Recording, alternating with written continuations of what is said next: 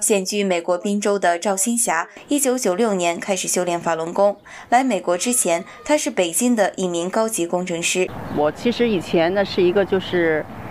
对，就是也是一个什么都不相信的吧，跟现在很多人是一样的，就是对很多的，比如像神啊、佛呀这些东西都不是很相信的人。应该当时应该说是，呃，最年轻，而且呢在工作上非常蒸蒸日上的那个时候吧。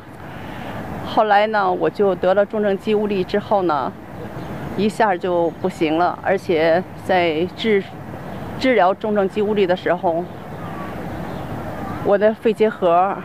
就被复发了。打完了链霉素以后，人就不行了，最后是走着进的医院，抬着出来的。赵新霞尝试了西医、中药、针灸、按摩、气功等各种治病方法，但身体却每况愈下。心跳都在一百三四，完了吃不了东西，咽不下咽不下去东西。最后我们的同事，他们看着我以后，都说这么能干的一个人，现在就是一滩泥嘛，离人生的那路已经走到头了。后来有人向他介绍法轮功，并给了他一本《转法轮》。其实我当时，我只是看到“真善忍”三个字，我觉得人就应该是这样的，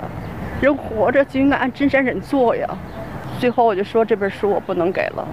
不能还给他了，我要留下来。修炼法轮功后，赵新霞身体慢慢痊愈了。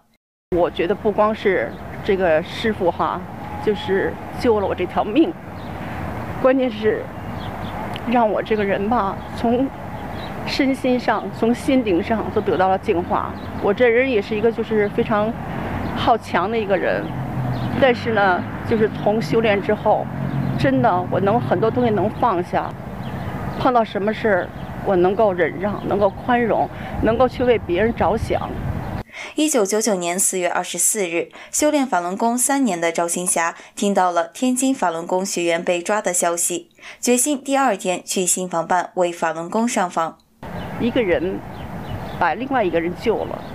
都得滴水之恩当涌泉相报，更何况一条命。我我这条命是师傅给的，是大法给我的，是真善忍三个字给我的。我就想告诉他们，